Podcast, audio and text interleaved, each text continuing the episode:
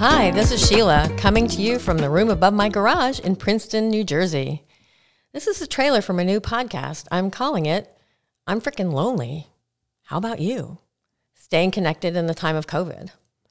As we all know, the pandemic has had an impact on pretty much everybody's lives. And for far too many, that impact has been deadly.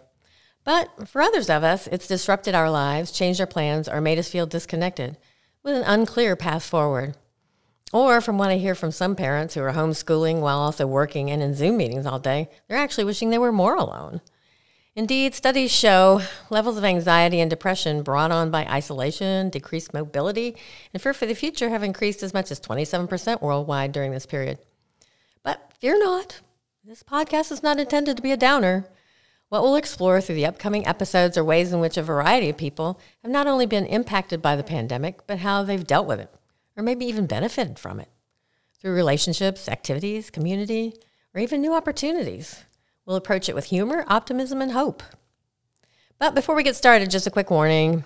You may hear a few expletives scattered throughout subsequent episodes. Can't help it. It's just how I talk. Forewarned is forearmed.